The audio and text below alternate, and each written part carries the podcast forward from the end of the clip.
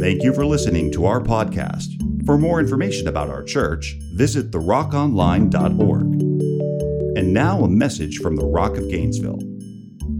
Two weeks in a row, I'm excited to be here today. And uh, I don't know, I, I'm thinking I might even bump who's supposed to preach next week. I don't know who it is, so I'm not prejudiced. So just, we'll see. Anyhow. Uh, anybody need some more rain at your house? I could send a little bit from my river that's flowing in my yard. Uh, wow, we have had some rain. It looks like we might get a little bit more this week. And uh, so be safe today uh, in all that you do. It's great to have all of you here. Those of you that are watching online, those that are listening this week on a podcast, we bless you. Pray that you will be ministered to and encouraged in the in the journey of faith that we're all walking on. How many of you are on a journey today? Let me just make sure you are alive. If you're alive, breathing, you're on a journey. Whether right now it's a good journey, a bad journey, a difficult journey, a, I wish I wasn't on this journey journey. Anybody? No, don't raise your hand. I mean, some of us, you know, if we could wish away journeys, uh, we would probably do it. But the reality of it is, this life that we've been given, there is a grace. Say grace. grace. There's a grace to walk through whatever it is uh, you're called to walk through. Last night I was listening. Uh, I couldn't sleep because the fireworks were sounded like I was in World War III in my front yard. I don't know if it was Alachua, Newberry, uh, Gainesville, or a combination of me being in a triangle in the middle, but wow, was it loud. And uh, so I was sitting on my front porch listening to some testimonies. How many of you like a good testimony? Man, oh man, I, I found uh, something and uh, they were all testimonies of, of supernatural healing over the last couple of years.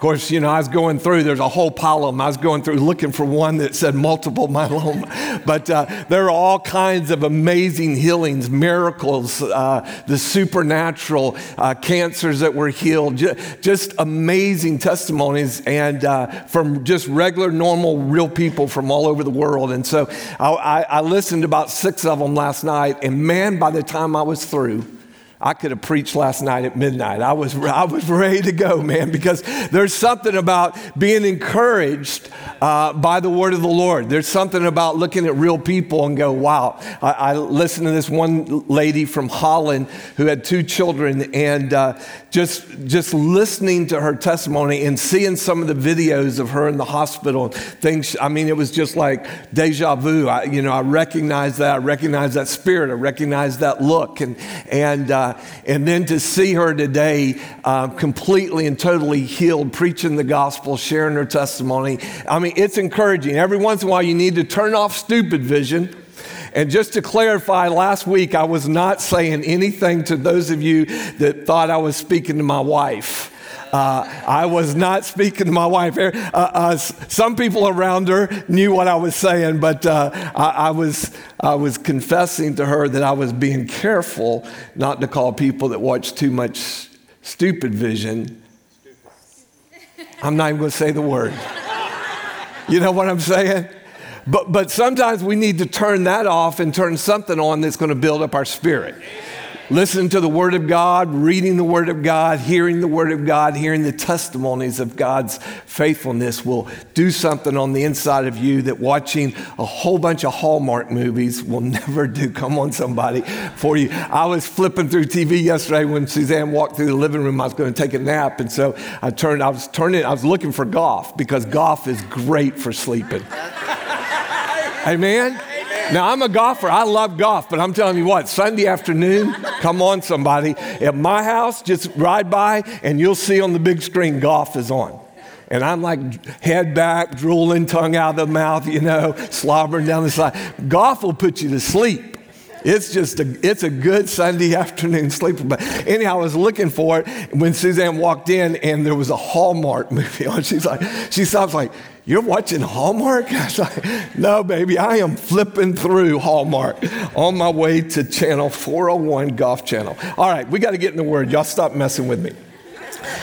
I want to talk about the journey of faith today, uh, continuing from last week. But before I do, I want to share uh, uh, just a scriptural exhortation out of Psalm 92, four verses here, uh, talking about how great are the works of our God. Verse 1 says, It's good to give thanks to the Lord. How many of you would agree to that? To sing praises to your name, O Most High to declare your steadfast love in the morning and your faithfulness by night to the music of the lute and the harp, to the melody of the lyre, for you, O Lord, have made me glad by your work.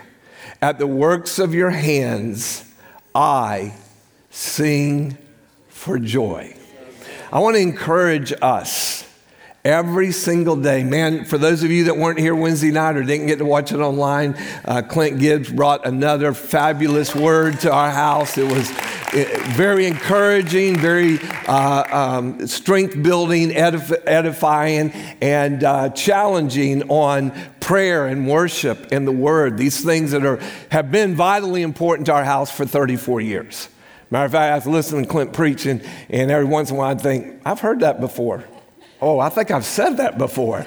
I, I mean, the, there's just nothing more satisfying than hearing your spiritual sons reiterating what became life to them. Because you see, you can hear by the natural, but then when it goes into the spiritual, man, all of a sudden, something is transformed. That's why parents love to see their children behaving instead of misbehaving. Come on, somebody. Because when they're misbehaving, you're going, oh, yeah, I recognize that spirit. I'm reaping what I caused my parents to go through. But then when they're obeying and being obedient and, and just wanting to bless you, man, there's something satisfying about that in your heart. And, and, I'm telling you, as we just take time every day to worship, to pray, to spend time in the presence of the Lord, and to speak aloud the goodness of God God knows He's good. We need to proclaim that until we believe in our knower that the things that we're declaring, we believe. Amen? That's good right there. All right, we're going to jump in the word. I want to talk about the journey of faith. We're going to start in Romans chapter 4. Last week I spent a lot of time in Genesis chapter 17. This is pretty much the same story, just told by Paul. He's reiterating what uh, was written about Abraham. So, beginning with verse 17, just for the sake of time, the whole chapter is fabulous, but I'm going to read verse 17 through 25. As it is written, I have made you the father of many nations. In the presence of the God in whom he believed, who gives life to the dead and calls into existence the things, come on, that, say it, do not exist. This is so powerful for us as believers to get beyond a head knowledge of this to where it is settled in our heart that this is the word of the Lord. Therefore, I have a right as a believer to proclaim it, to declare it, because God said it. And even though I don't see it with my eyes, God's word is settled. God said it. I believe it. God said it. It's settled, whether I believe it or not. So why not settle to believe it? Amen? Why not make a declaration that you're going to believe what has already been settled in heaven and on earth? That's good right there. I don't care if only three of y'all said amen. Verse 18, in hope he believed against hope. Who? Abram, who was renamed Abraham, hoped against hope that he should become the father of many nations as he had been told, so shall your offspring be. He did not weaken in faith when he considered his own body. Let me ask you a question. How, how many of you gone through a battle, you'll be honest, and in the middle of your battle, you were weakened in your faith? See,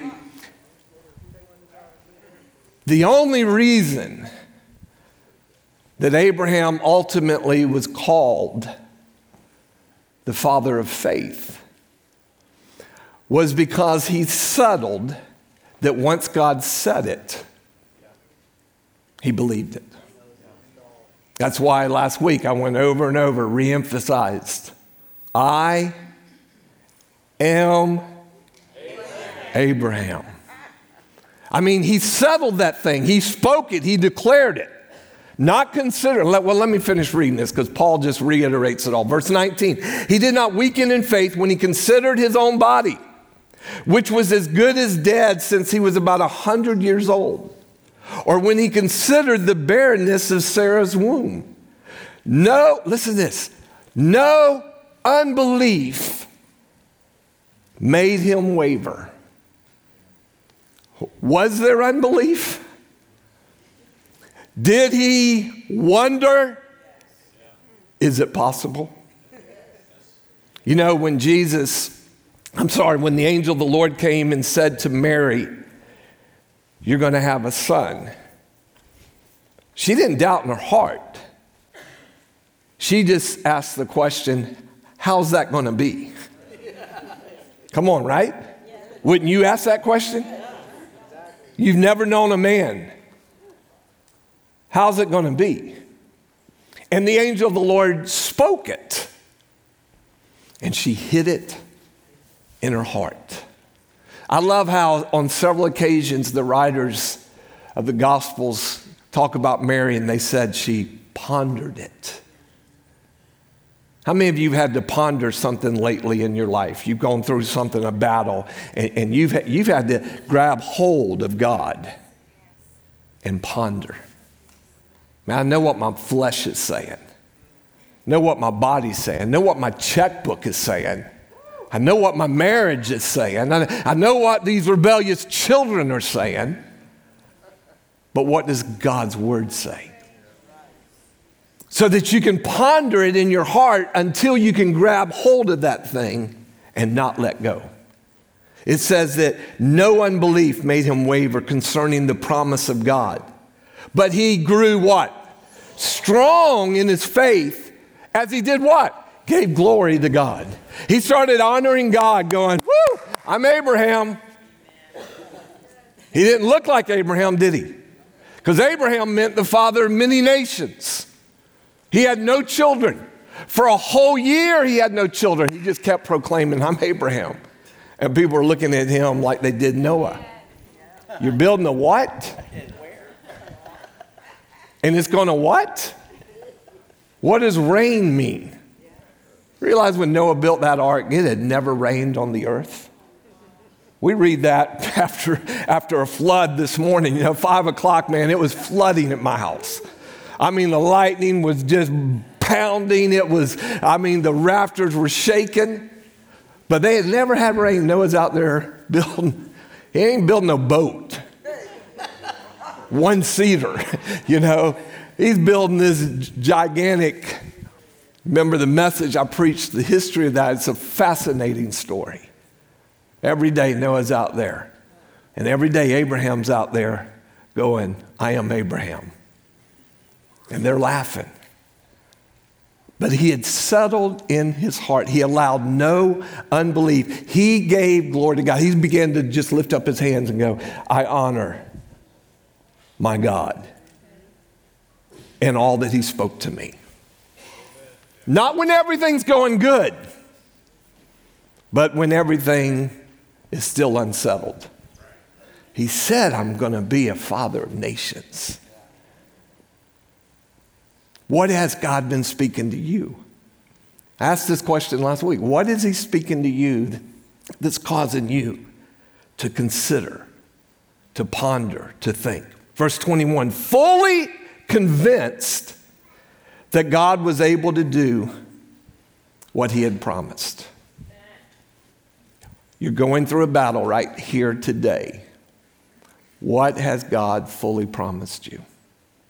even when your circumstances go, you're going to be a fool if you say that. You're going to be a fool if you declare that. Because it's not going to happen. Are you going to waver in unbelief? Are you going to lift up your hands and start giving God the glory, fully convinced that God is well able to do what He said? Four of us said, Amen. Because the reality of it is, some of you are standing in a situation that others know about. Will you stand and declare, I will live and not die to do the will of the Father? it's not about just, I'm going to live so I can just keep living. I got to get to Disney World again. I don't give a rip if I ever see Disney World again. Now, there are a few other things I want to do. But in the midst of it all, I have a bucket list. Anybody have a bucket list? I, I don't have a bucket list because of that movie. I have a bucket list because of the last 20 months of my life. And I've said, God, I'm not getting to do this right now, but I'm believing I'm going to do this again. I believe I'm going to preach the gospel in Cuba again. I believe it. Settled. It's on my spiritual bucket list. And so I type my friends in Cuba and say, I Can't wait to be with you again. And they write back and said, The coffee's brewing. Let us know when we're to pick you up at the airport. See, that, they got a hold of something as well. One of these, one of these young men, and many of y'all know Abdiel, lost his dad to cancer. He wrote me recently a text and he said, Since my dad passed, you're the closest thing to a father I'll ever have on this earth. He said, I have learned from you and Pastor Suzanne. I've watched your marriage. I've listened to you preach. What an honor. and he says, Ollie is waiting anxiously to stir the coffee, to have it ready. He understands what I'm going through. He watched his own dad preach with IVs running out of his chest with his doctor standing on the edge of the stage. Oscar and I were there with Pastor Alejandro, one of the greatest. Matter of fact, Franco Gennaro uh, and I were in Cuba in 1999, and that was the first place I ever got to preach in Cuba. Was on that stage in Pastor Alejandro's church. And I had a square tile, and Franco had a square tile and that's as far as we could move. We were stuck, glued to each other as I spoke in English and Franco translated. I don't know if Franco was preaching my message or not, but he, he was going, because it was taking him twice as long for me. You know, I mean, I, I would say this and he would just be going on and on, and I'd punch him and it'd be my turn again. So, well, I trust the word was being fully preached.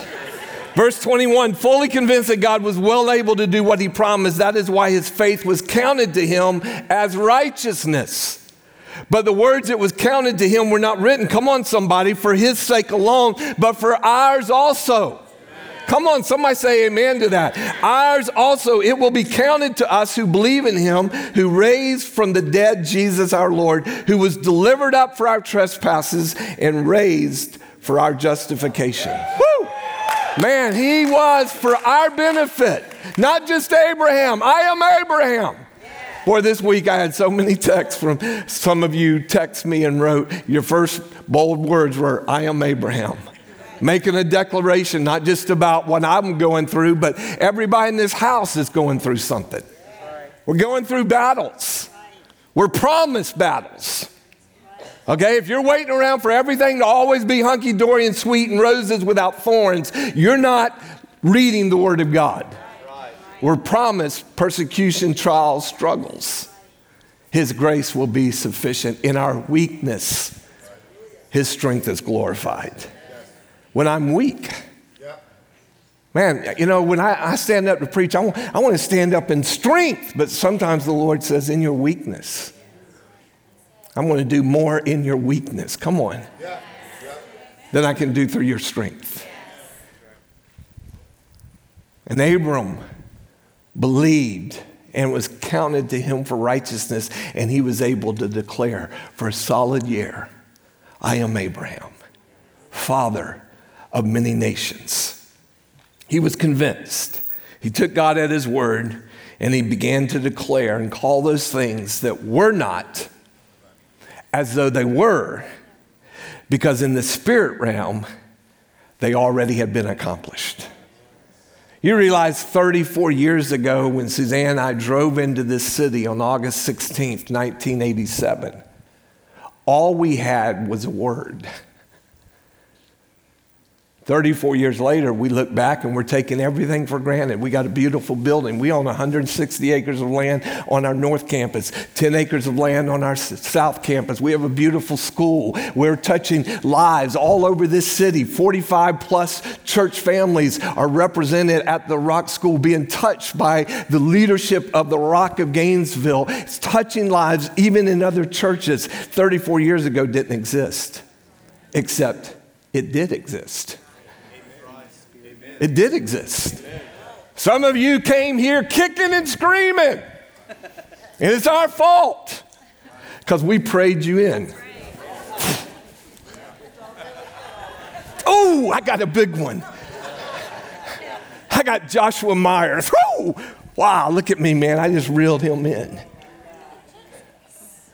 Some of y'all didn't want to come, didn't want the family. Thought you could live for God all by yourself. Felt like you could walk it alone. It's me and Jesus. It ain't no you and Jesus. Because if, if it's not we and Jesus, you're dead. Isolation will kill you. You know it. Look around. Used to be people sitting in some of the chairs beside you, thought they didn't need the body any longer. They're out there trying to just me and God. You can't ever grow up without us in your life. Come on, somebody. It takes somebody that, that you don't like sitting in front of you, sitting beside you. Maybe you're even married to them. that starts building something in you.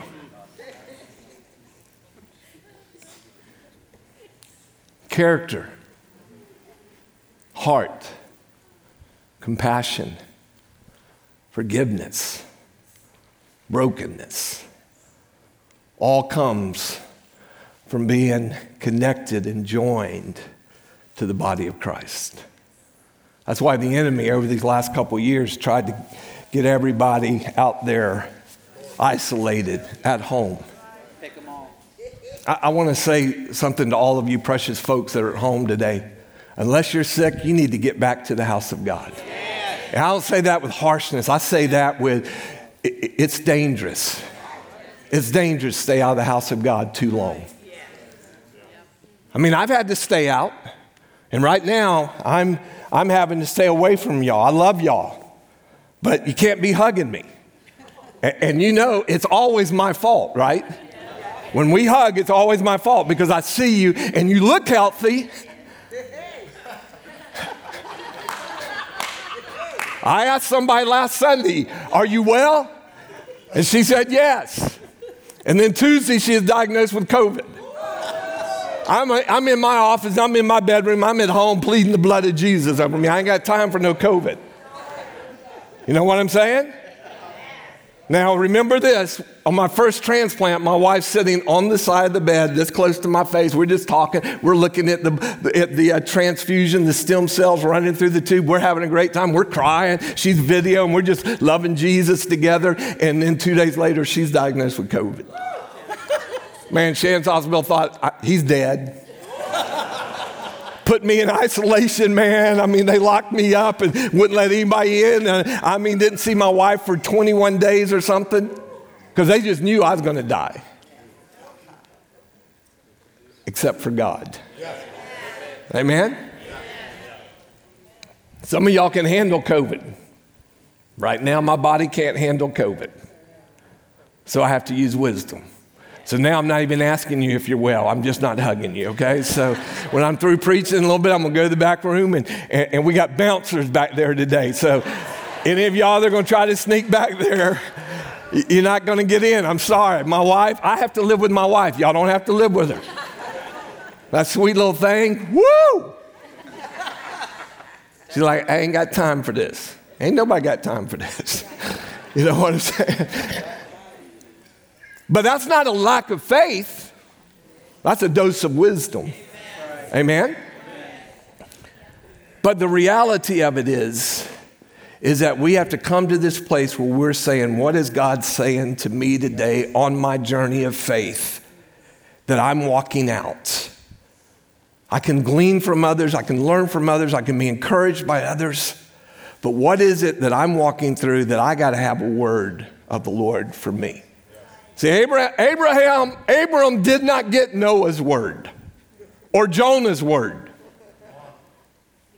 Don't y'all love Jonah? Come on, somebody. Have y'all read Jonah lately? I, I read Jonah last week, all four chapters twice.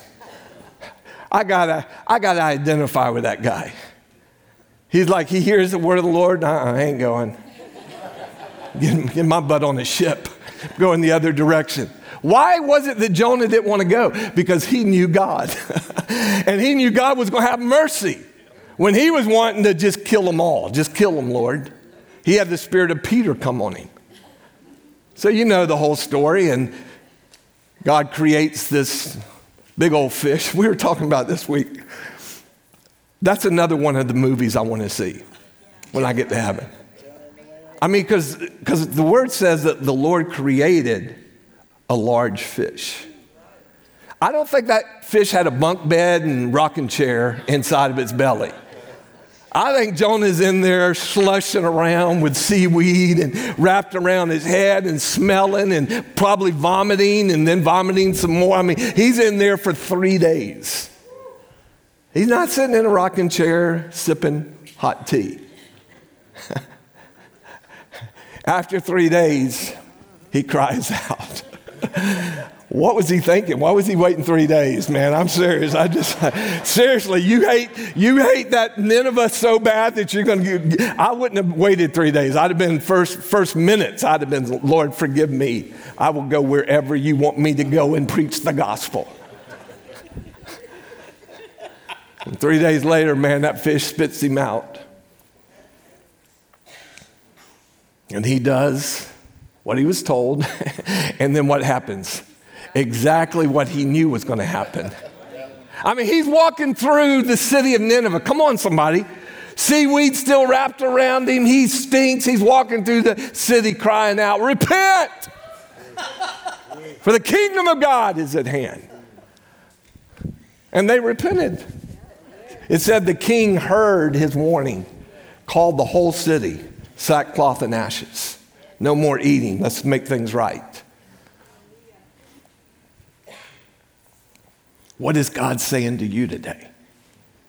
It's not just a message about Abraham, a message about Pastor George, a message about somebody else that's going through something. Every one of us have our callings, our challenges, decisions. So, a few things to consider on your journey. Number one, faith comes by hearing. That's why last week and almost every time I've been in the pulpit over the last couple of years, I have challenged you to get in the Word of God. This year I made it easy. I just said we're going to read as a church family through the whole Bible together. Some of you still not doing it. You don't think you need the Word. You, you don't want to be accountable. I'm telling you, the Word of God is the only thing that's going to produce a growing faith in your life. Coming to church once a week for an hour and a half will not do it. We're not good enough. We're not good enough. There's no preacher good enough. No pastor good enough. No prophet good enough. No apostle good enough. No evangelist good enough. We come to be built up, edified, and equipped, what? To do the work of the ministry. We come to just get our swords sharpened and our shields waxed a little bit so we can go back out in the world and do what we've been called to do. But we've got to be built up in our most holy faith, praying in the Holy Spirit every single day. Filling our mind with the word, renewing our mind, renewing our thought process, getting the word in us so that the word will begin to work in our character and in our spirit and our heart and our behavior and the way we drive and the way we talk and the way we raise our kids and the way we pay our bills. It'll affect every single area of your life, the word of God. And that's why the enemy will do anything to keep you out of the word. That's why I love what Clint said the other day, just a, a challenge, you know, from a man of God in the house. I start out every day and I give the first hour to the Lord. Some of you say, oh, man, I don't have an hour. We'll, we'll, start with 15 minutes. You know, just start somewhere. Worship, read the word, and then pray in that order. Because worship will open the door and bring you into the place where your prayer will be affected by the word that you're reading. It'll, it'll build you up and it'll encourage you and it'll convict you and it'll challenge you. That's why we have to get in the Word. Romans chapter 10, verse 17. So faith comes from hearing, and hearing through the word of Christ. Galatians chapter 3, verse 1 uh, through about verse 9. O foolish Galatians, who has bewitched you? It was before your eyes that Jesus Christ was publicly portrayed as crucified. Let me ask you only this Did you receive the Spirit by works of the law or by hearing with faith? How many of you are saved today in here? Let me see your hand. You love Jesus, you've given your heart, Lord. How did you get saved? Was it by faith or by works? Faith. By faith. But how did that faith stir you enough to help you to realize that you were lost and needed a Savior? You had to have heard something.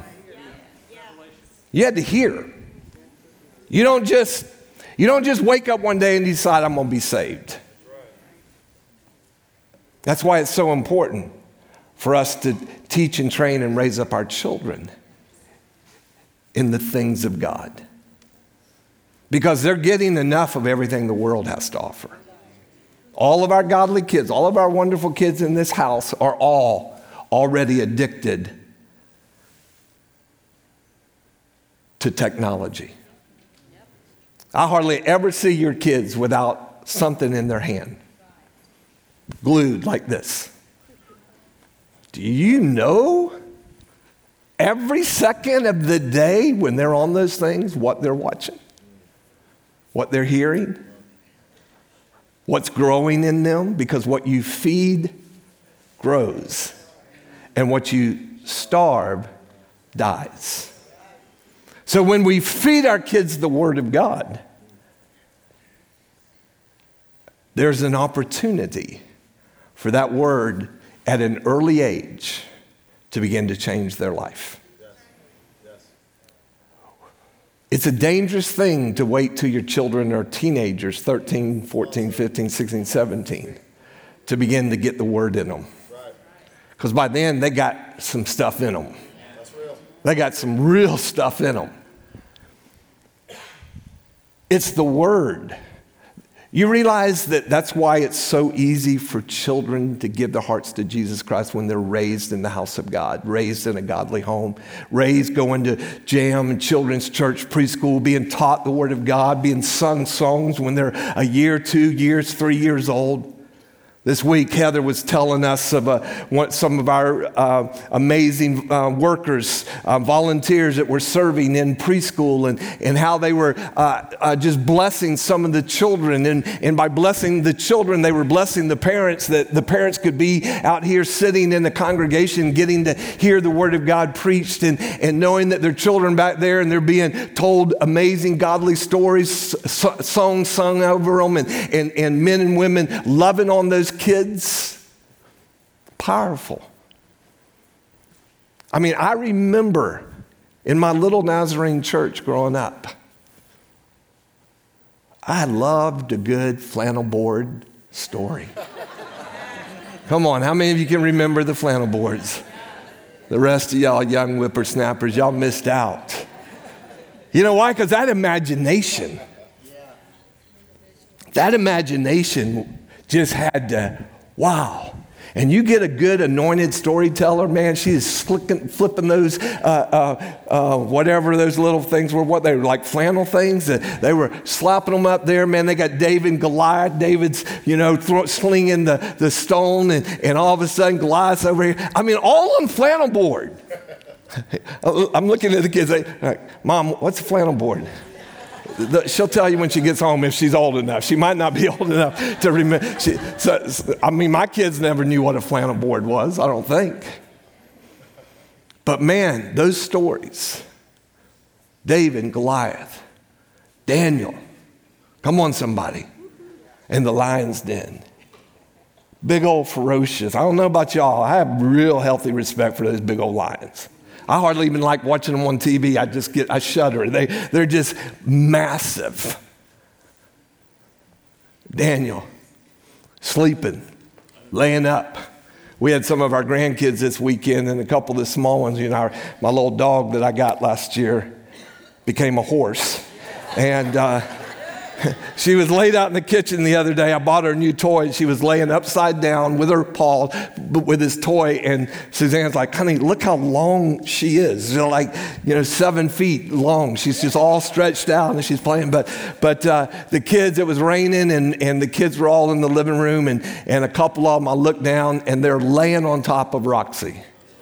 And Roxy's just laying there. She's got her paw over one of them. And, and, uh, and, and, one of them, I, I, think it was Ari, she's like scratching Roxy's belly. And every time she would stop, Roxy would grab her paw and put it up under Ari's hand to make sure she would start scratching again. And I'm thinking, man, that's just a dog. Imagine old Daniel and the king running, Daniel, Daniel. Was your God able to save you? I think he already believed in his heart. Daniel's God was well able. and then what happened? They threw those boys that had accused Daniel in the same pit. And the lions, they were licking their chops. That's not a good story to tell with kids in the places. Moving right along. Did I finish reading Galatians 3? I didn't, did I? Verse 2, let me ask you only this Did you receive the Holy Spirit by the work of the law or by hearing with faith? Are you, verse 3, so foolish, having begun by the Spirit, are you now being perfected by the flesh? Did you suffer so many things in vain, if indeed it was in vain? Does he who supplies the Spirit to you and works miracles among you do so by the works of the law or by hearing with faith? Just as Abraham believed God and it was counted to him as righteousness. Know then that it is those of faith who are the sons of Abraham. And the scripture, foreseeing that God would justify the Gentiles by faith, preached the gospel beforehand to Abraham, saying, In you shall all the nations be blessed. In you, two powerful words.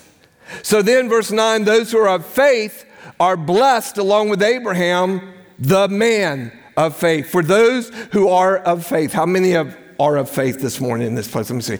Are of faith, you have the right, hear me, to walk in the same blessing that Abraham. You have, you have a biblical right. If I were to bring El Clark up here, our, one of our resident attorneys, man of God preacher, and he were to tell you from the legal aspect, we have a legal right to every promise that was promised to Abraham is legally ours. Am I speaking the truth, El? I know because he preached that message here. I listened to it. It was first time he preached here. He preached Jesus, my attorney. Wow, was that a powerful message from a legal mindset? See, we have, I have a legal right to be healed, not partially healed, not a little bit healed, not healed for just a little bit. I have a legal right. But the only thing that's going to bring that to pass, in a sense, goes way beyond your prayers for me. It lands right here on me. what do I believe?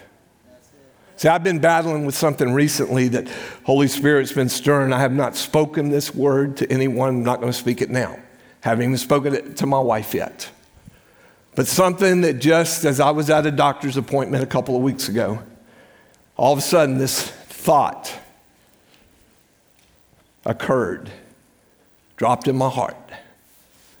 And it was scary because it would require of me a faith, an obedience that ultimately everyone would see the result of. And all of a sudden, I'm stirring in my heart my faith. Do I have the ability to walk in that kind of trust? And before you cast stones at me, oh, Pastor, you ought to just whatever. Well, are you whatevering in your situation? That's why I titled this message, The Journey of Faith. None of us have arrived yet. If you had, you'd be in heaven with Jesus. When you're that perfect, the Lord's not going to let you hang around here and let us mess you up. But there, there comes a, a time in all of our lives, no matter what our particular battle is, that we have to settle what is the word of the Lord. Now, hear me. Don't be acting on somebody else's word. And I got a slew of prophets that all have a word for me. But I can't live on the prophet's word. If the prophet's word is not confirming what I'm hearing in my spirit, you know what I do with that prophetic word? I put that thing on the shelf. I don't reject it, I just put it on the shelf. Because I can't live on someone else's. You cannot live on someone else's word. Somebody needs to say amen to that. But God will bring prophets into your life. He'll bring pastors or teachers or apostle or, or an evangelist in your life and bring a word. And sometimes that word is to stir you, but you're not ready to act on it yet. And until it becomes life to you, you best not act on it. You best not uproot and walk away. You best not just make a decision because of what somebody, it better be settled. See, Abraham did not have somebody, one of his cousins, saying, Hey, Abram, man, I, I had this dream about you. Anybody ever come to you that had a dream about you besides me? Just remember this it was their dream. Put that thing on the shelf. You walk out in faith what the word becomes in your spirit, man. That's why we have to hear by the Spirit. We don't want to become, oh, foolish Galatians. We don't want to start off in the Spirit and end up in the flesh. We want to start off in the flesh and end up in the Spirit. Amen? Number two, faith comes, and I'm going to close with this. So somebody come to the keyboard and help me start closing. Faith comes, listen to this, and I, and I don't even have, I got in trouble last night because after I finished preparing everything, then I kept reading the word and I kept adding scriptures. So I'm not going to get to all of these, but uh, boy, they settled something in my spirit. Faith comes through imagination, declaration, and proclamation. Back in November of last year, I preached a four, five, six week series on imagination. The ability to see what God wants to show you in the spirit realm, even when you cannot see it in the natural realm. Because it, it, in every sense of the word, is that not faith? Hebrews 11 1, faith is the substance of things hoped for, the evidence of things not yet seen. See, one of the things that I have been dealing with for the last 20 months in my life is speaking to myself over and over and over and over and over again that when Jesus went to the cross to die, there's never been a question in my mind that because of what he did, shedding his blood for my sins, that I am a child of God, period. Doesn't matter how I feel, doesn't matter how I woke up this morning, doesn't matter, you know, what bad thing, you know, I did or stupid thing I did. It settled the love of God.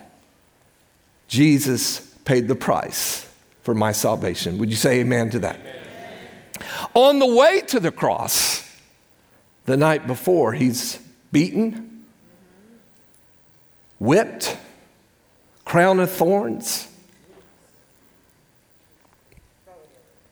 The flesh torn off of his back with a cat of nine tails, 39 stripes ripping his flesh. And the word says it is for our healing. We can believe for the salvation. Can we believe for the healing? It's settled that when I die, I'm going to heaven. I have no fear of that. I don't, I, I, don't, I don't dream bad dreams. I don't wake up going, oh my gosh, you know, have I messed up somewhere? His love will never fail.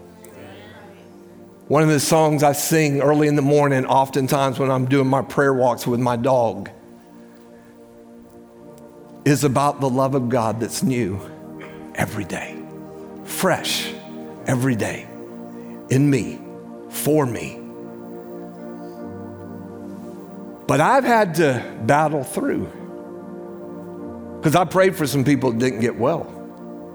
I've watched some really godly people, in my judgment, go to heaven prematurely. I don't know if it was prematurely, but in my judgment, it felt like it was.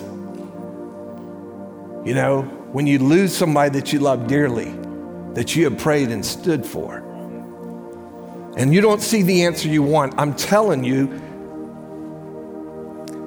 when you go through something yourself, the enemy will use that against you. He'll use it against you. You have to pray in the Spirit until that spirit of doubt and unbelief is broken in your life. Because every time you start declaring, all of a sudden the enemy comes and starts reminding you, yeah, but you declared that over so and so, and they're not even here any longer. Does that change God's word? Absolutely not. What has to change me? The process of getting in His Word and staying in His Word until His Word changes me from the inside out, until it's settled once and for all. That you can begin to imagine the things of God.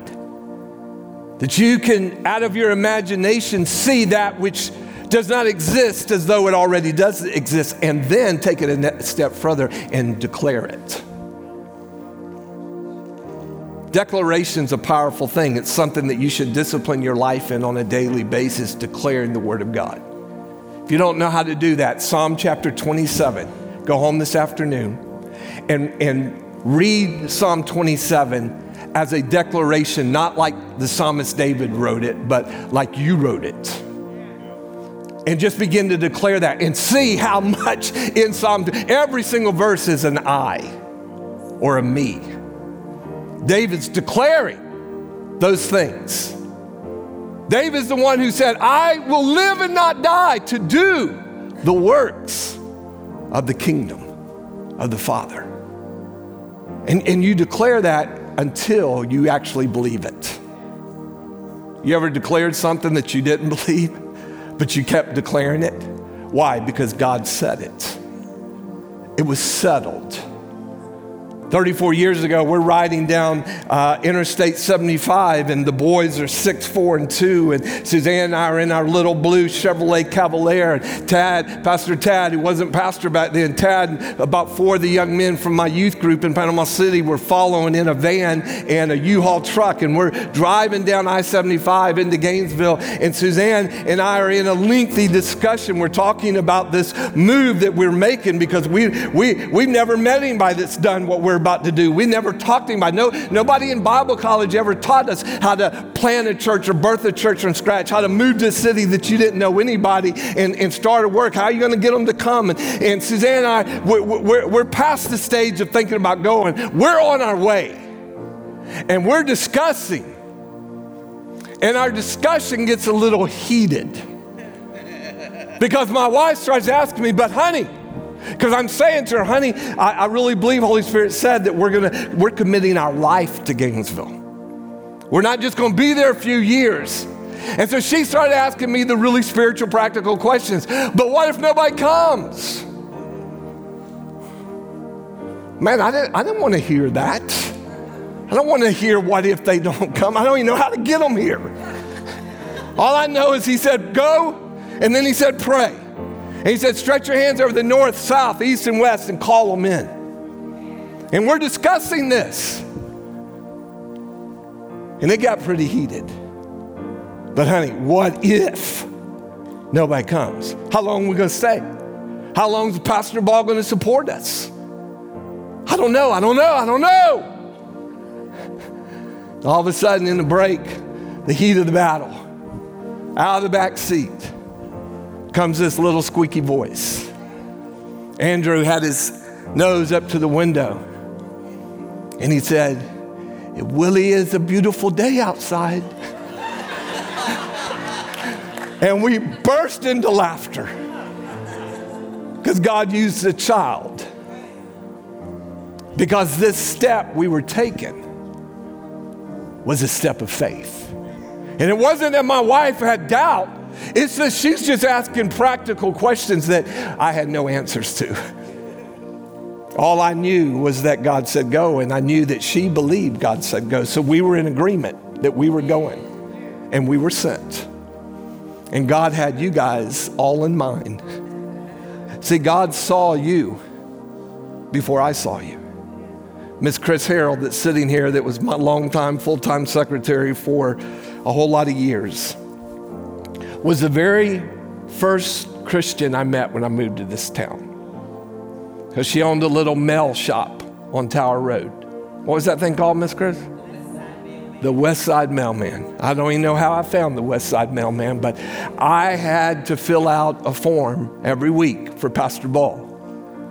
And so I didn't have a copy machine. And I had to handwrite all the receipts for the tithe and the offering. And man, I was doing stuff I, I had not been trained for, didn't know how to do. And I'd have to make copies and every single week and send them to Pastor Ball. And so the very first week, I found the West Side Mailman. This beautiful black lady in there, always with a big smile on her face. And we, I'd go in there and we'd just preach to each other and talk about things of God. Miss Chris would, she'd say, I'm gonna come visit you one day. And I said, No, ma'am. What preacher tells somebody not to come visit? I said, No, ma'am, don't come. She, she'd look at me like, Why don't you want me to come? I said, You can't come. Why can't I come? I said, Because if you ever come, you're never leaving. and she didn't come for several years. How many? Three years. And then one day she came. God put it in her heart. And as soon as she came in, Holy Spirit said to me, She's going to be a gift to you. And within a week or two, I think, I called her to my office. I don't even know if I had an office. I called her somewhere. we, we, were, we were building our first building, I think, or getting ready to, and we were, we were over in the uh, theaters storefront on uh, Park, Royal Park or something like that. Was that the name of it? And I, I called her in. I said, Miss Chris, I believe you're supposed to work for me. And she smiled and she said, Pastor, if you pray and God sells my business, I'll come to work for you. Oh, don't mess with me when you start talking about, is that all I got to do? I prayed and, and God sent a, a buyer to her quickly. Before I knew it, she was smacking gum up front of my office. Weren't you, Miss Chris? We, we had this temporary buildings, and, and Miss Chris, she could chew some gum and pop it. You know how you? I don't. I can't. I've never been able to do that. She tried to teach me one time, because she'd chew that gum, she'd roll it, pop it, and I'd be way in the back in my office, but we didn't have roofs on our on our offices. We just built these walls, and so Miss Chris was way up front, and then there was Tad and Ed and me way in the back, and, and I'd yell, "Miss Chris, I'm sorry, Pastor, I'm sorry." She said, "I stopped chewing that gum." she could roll some gum and, and send chill bumps up my spine, but but what a gift of God. Here she is, 31 years later. We're still doing life together. Imagine, declare, proclaim. I got, I got to quit. I'm, I'm not even near finished. 2 Corinthians 4:13 since we have the same spirit of faith according to what has been written listen this I believed and so I spoke. We also believe and so we also speak. Romans chapter 10 verse 8 but what does it say? The word is near you. In where? Your mouth.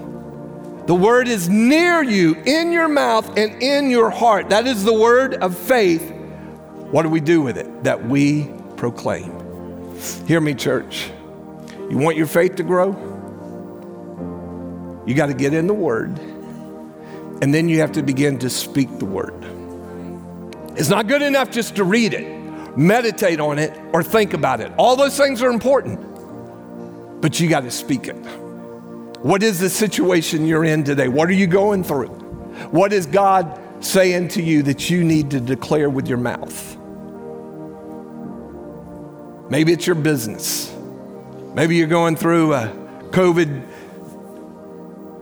downfall. You need things to turn around. Do you look at your circumstance or do you look at what the Word of God has to say? I say you take the Word and you begin to speak it with your mouth. You're faithful with your tithe and offerings. You're a business owner, a businessman. You made de- declarations. You've always been faithful. You have every, you have every legal right to begin to declare and proclaim God's word. Reverse whatever the enemy has tried to bring against you even in these crazy times that our nation's going through. I, I, don't know about you guys, but in the last six months, everything is going up. Your gas, your groceries, everything is going up. Is God caught off guard? Are we as a nation reaping what we chose? We are. We're getting exactly what we chose. But as believers, I believe we have a spiritual right that supersedes the natural. Seven of you believe that. I believe as business owners, you have a spiritual right that supersedes what's going on in the natural for God to do something that you stand back and go, wow. Because God puts it in your heart and you begin proclaim it. It doesn't mean that you're going to go to Lowe's and you're going to get a two by four half the price that the unbeliever gets it. Okay? You're going to, you're going to pay the same price. But don't limit your faith or your ability to a two by four. Verse 9, because if you confess with your mouth that Jesus is Lord and believe in your heart that God raised him from the dead, you will be saved. For with the heart one believes and is justified, listen to this, and with the mouth one confesses and is saved. Imagination, the ability to see what isn't present. Declaration, the faith to declare that what God said supersedes everything else that comes against you. We're on a journey of faith. Don't put your life in neutral. It's dangerous. Kick that thing into first gear and walk out this journey that God has for you. No matter what it is. And for everybody up and down every aisle, for every one of us, it's different. And we're encouraged.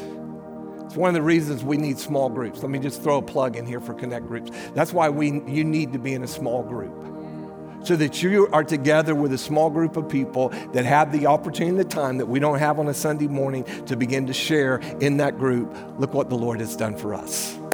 It's not about bragging, except it's about bragging on God. It's about, I mean, last night I'm sitting there, I mean, way past my bedtime.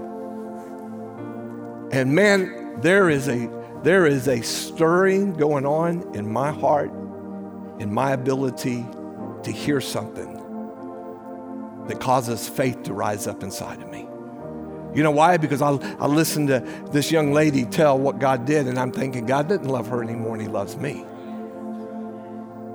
I listened to, uh, to a family, and matter of fact, the reason I even flipped on their testimony was because the little boy in the family had a Florida Gator shirt on. And then in one of the other pictures, the dad had a big hat with a big F on it. And I'm thinking they live in Florida, maybe Gainesville. No, they live in North Carolina.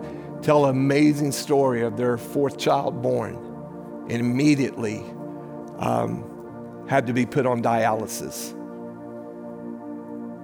And how, over a three year period, literally their whole family's life was centered around taking care of this child. And then God spoke a word, and they began to declare it. And by faith, they asked the doctor, can, can we take the child off of dialysis once a month? And they said, we we think we're at a place where you can do it once a month. And so the first month, they took the child off dialysis, and for the first time in three plus years, their family got to go out and have a dinner, do something that was enjoyable. The next month, she said, Oh, after the, the first day, she said, then faith began to rise in the whole family. The sisters, teenage sisters, they're telling their testimonies of how they're praying and believing. I'm telling you, I was weeping. And the mom says to the doctor, Can, can we take the child off two times this month? So, two times that month, they took the child off of dialysis. The third month, she said, Can we take the child off of dialysis once a week? And they said, Well, we'll see how it goes once a week. So the, for two weeks, one day a week, they took the child off of dialysis. The third week, she said, Can we, can we take our child off dialysis two days this week? And the doctor said, No. You can take the child off dialysis completely he no longer needs it. Child, seven years old today, four years, walked in perfect healing. A child that they said at first probably won't live, and then would live the rest of its life on dialysis.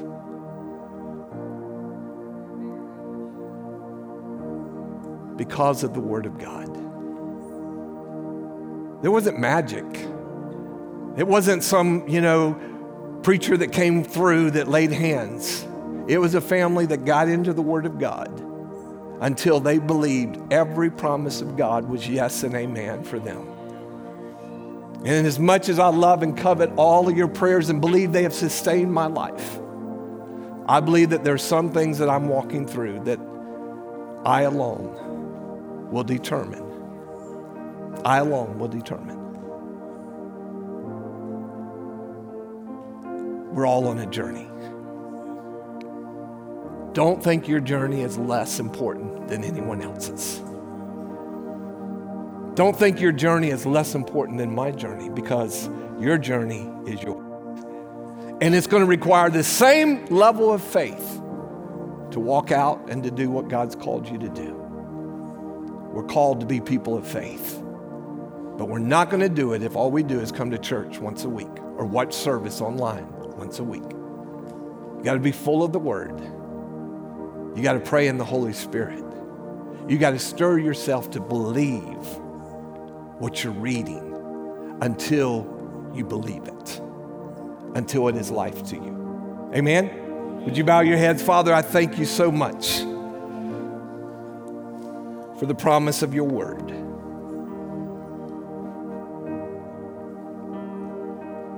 It really is yes and amen. Even when we, as believers, have struggled to walk in it, struggled to believe it, struggled to hope beyond hope. Your word never fails. Help us as your children not to think that our emotions have to line up right for the Word of God to work in us. Open up our eyes to see, and our ears to hear, and our heart to believe that every word that was spoken for us we have a legal right to walk in it and to let it become the fruit of our lives. I pray over every person in this house, those who are watching online, those who are listening by podcast.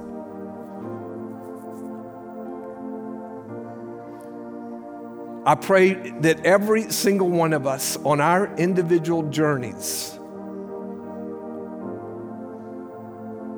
will even this week add discipline to our life.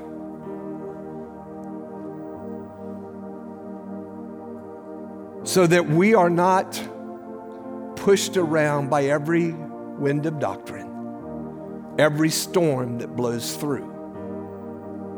That we will be steadfast in our faith. I pray for every father and every man in this house that does not have a daily discipline in the Word of God.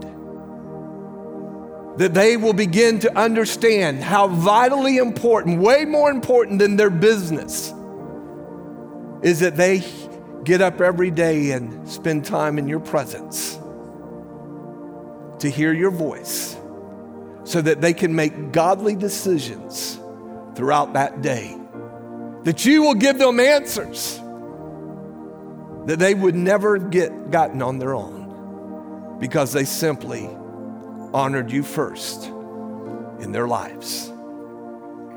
I pray for a stirring in the hearts of the dads, the fathers in this house, so that we'll teach our young sons and our daughters the love of the word and the discipline of the word.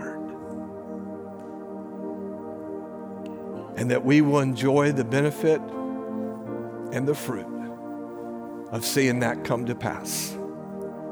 I declare, Father, let faith arise and the enemy be scattered. In each and every one of us on our journey, that we will not lose heart, grow weary, give up, or quit but that we will stand steadfast, immovable, moved only by the Word of God, so that the disciplines of your Word will bring fruit in our lives. That we will stand back and say, Wow, look what the Lord has done in me. I bless you, Father, for the Word that's working in us and what you're going to accomplish. In Jesus' name. Amen. Amen. Come on, let's give the Lord a hand for his word in our lives this morning. I love you guys. Bless you. Thank you for listening to our podcast. For more information about our church, visit therockonline.org.